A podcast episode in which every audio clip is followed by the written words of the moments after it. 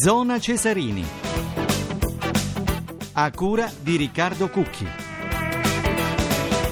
Sara Errani davvero non si ferma più dopo essersi qualificata per la semifinale del Roland Garros in attesa di affrontare l'australiana Samantha Stosur. La tennista romagnola centra la finale del doppio in coppia con la tennista con la tarantina Roberta Vinci. Ne sapremo di più dal nostro inviato a Parigi Emilio Mancuso. Ma oggi eh, Zona Cesarini vi proporrà la radiocronaca del campionato di Serie B, l'andata dei playoff tra Sandoria e Varese che si giocano l'ultimo posto disponibile per la Serie A dopo Pescara e Torino. Le voci di Tarcisio Mazzeo e Livio Forma. Gli europei di calcio al via venerdì 8 con la partita inaugurale Polonia-Grecia a Varsavia. L'Italia scenderà in campo domenica 10 a Danzica alle ore 18 opposta alle Furie Rosse. La Spagna, campione del mondo ed Europa in carica. Una giornata particolare, quella di oggi con la visita nel corso della mattinata agli ex campi di sterminio nazisti di Auschwitz e Birkenau eh, della nazionale eh, di calcio di Cesare Prandelli. Le reazioni degli azzurri, la questione del razzismo negli stadi, chiamato in causa da Mario Balotelli, il parere del presidente della FIFA Michel Platini sulla rassegna continentale, intervistato oggi da Filippo Corsini, e una squadra ancora da ultimare, da rifinire, vuoi per gli infortuni che per i problemi legati al calcio scommesse. Ne parleremo a Zona Cesarini.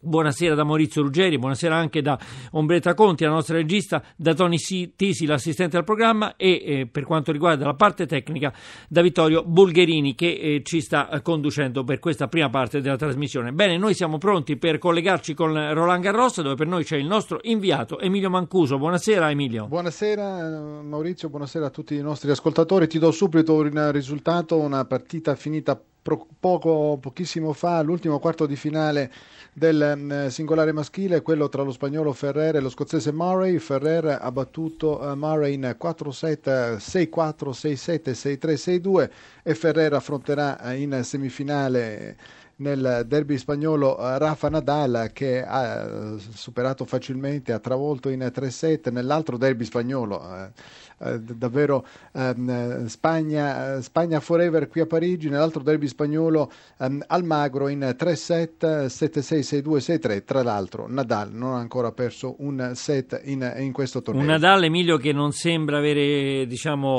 cedimenti insomma, ormai da, da, da, vari tornei. Sì, certo, Beh, certo. Anche quest'anno ha centrato la coppiata Monte Carlo-Roma, insomma, qui certo. a caccia del settimo sigillo, davvero un, un Nadal in, in, formato, in formato gigante. E tu diciamo, dicevi, eh, sì. sì, diciamo che questa poi semifinale con Ferrer mi pare che, non dico scritta, ma insomma con Ferrer mi pare che abbia vinto tante volte. Sì, diciamo che hanno lo stesso gioco, per, però Nadal è più forte e quindi vince. Certo. Ecco, ecco quindi è, è così. Uh, dicevi giustamente di, di Sara Errani, sì. insomma, in finale, in finale di doppio, in coppia con uh, Roberta Vinci oltre che in semifinale di singolare, eh, sono arrivo peraltro anche i genitori della tennista romagnola, sono attesi in queste ore a Parigi per assistere alla semifinale di domani contro Samantha Stosur, l'australiana battuta due anni fa qui in finale dalla, dalla Schiavone. Eh, mai nessuno, peraltro, nella storia azzurra aveva conquistato contemporaneamente semifinale in singolare e finale in doppio qui a Parigi e c'è la semifinale da giocare. Insomma, la vittoria oggi netta contro le spagnole Lagostera e Martinez in eh, due set con il punteggio di 6-4, 6-2. Eh, Insomma, ehm, Sara Erani e Roberta Vinci davvero ai vertici del, per quanto riguarda il doppio, le vittorie di Madrid e Roma, la finale in Australia eh, quest'anno, insomma, davvero... Certo. Emilio, abbiamo modo di, di, sentirla Sara Errani. Sara Vogliamo... Errani sì. che parla di, di, questa partita eh, attesissima per lei, la partita insomma, più importante della sua carriera, almeno per il momento, quella di domani contro l'australiana Stosur. Ricordiamo i precedenti 5-0 per l'australiana, insomma, però i tabù sono fatti per essere sfatati. Ascoltiamo la Errani. Servizio e risposta saranno sicuramente molto molto importanti. Lei ovviamente qui ha sempre giocato molto bene, ora ha fatto anche una finale, quindi sicuramente gioca molto bene. Io prima del torneo tra- ti avrei detto di no, io qua non avevo mai, quasi mai vinto una partita, quindi... però mo, è una partita da giocare. Percentuale 50 50 oppure...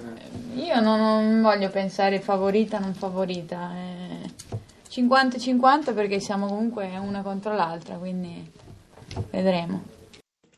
Questa era Sara Errani, eh, abbiamo il tempo Maurizio, velocemente ricordiamo anche l'altra semifinale del tabellone femminile, quello, quella tra la russa Maria Sharapova e la, e la ceca Petra Kitova. Se non hai domande ti restituisco la linea. Eccoci di nuovo, eccoci di nuovo, buonasera da Maurizio Ruggeri. Allora diamo subito la parola a Francesco Refice per quanto riguarda gli europei di calcio in quel che rimane di questa trasmissione che insieme ad Antonio Monaco eh, corrisponde, corrisponde da Cracovia. Eh, Francesco.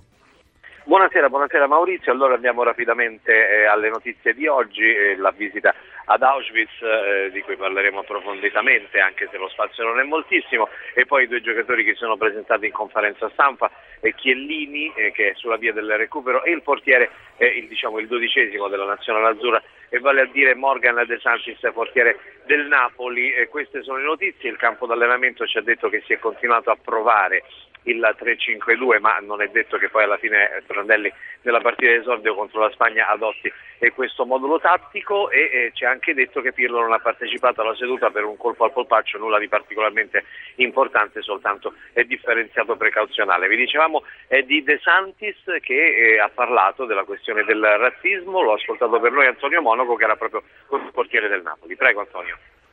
Beh, è stato un momento davvero importante, delicato se vogliamo, perché si è parlato del problema del, del razzismo, soprattutto dopo l'uscita da Auschwitz, dopo questa giornata intensa, se vogliamo anche commovente, senza significati per la nazionale e per i giocatori. De Santis in conferenza stampa ha sottolineato che c'è addirittura la possibilità di essere pronti a tutto.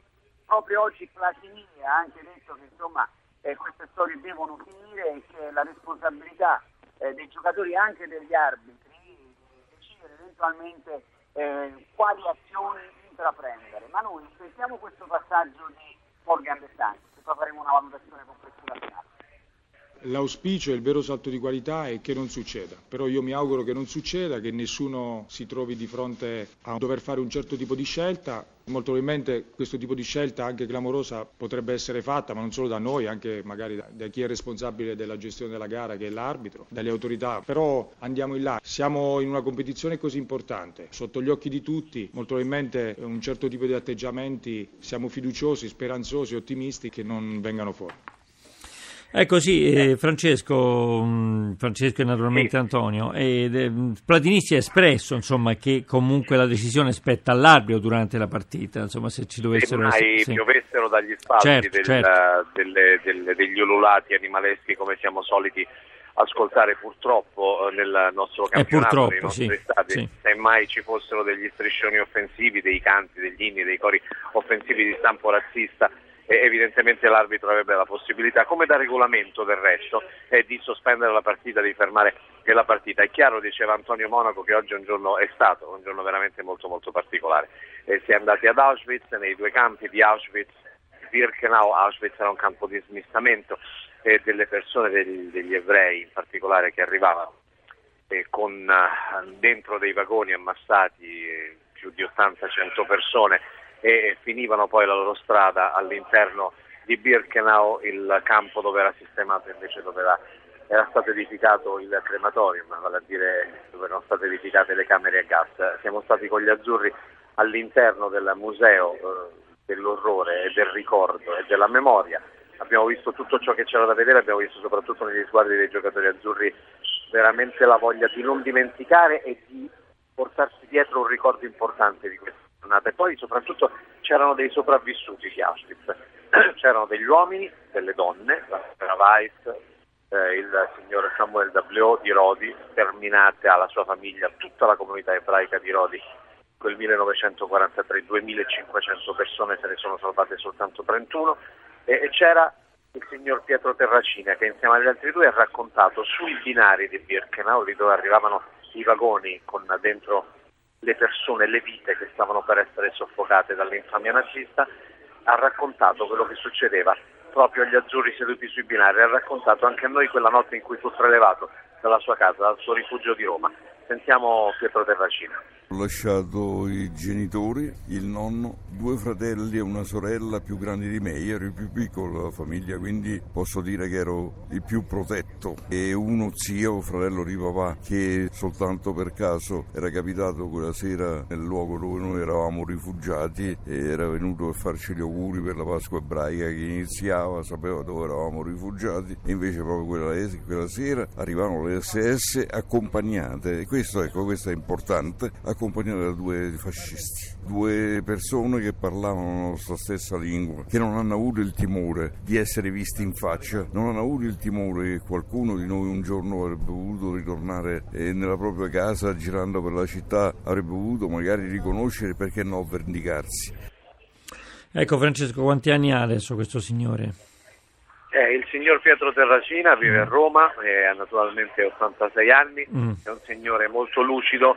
Io non so se questa lucidità possa giovargli o meno perché il ricordo, soprattutto nel campo di Birkenau, si è fatto angosciante per lui e per gli altri due sopravvissuti che erano venuti a raccontare la loro esperienza agli azzurri, a tutta la delegazione e della nazionale italiana di calcio. Il signor Samuel Dableo ci ha raccontato e persino il momento in cui sceso dal vagone e capita qual era la situazione. Erano persone che arrivavano lì senza conoscere, senza sapere a cosa stessero andando incontro, quindi nel più assoluto buio e resisi conto della situazione si sono viste strappare dai propri genitori che non hanno più visto, proprio da quel momento, da quel minuto, da quell'ora ci ha anche raccontato una cosa a mio modo di vedere sconvolgente.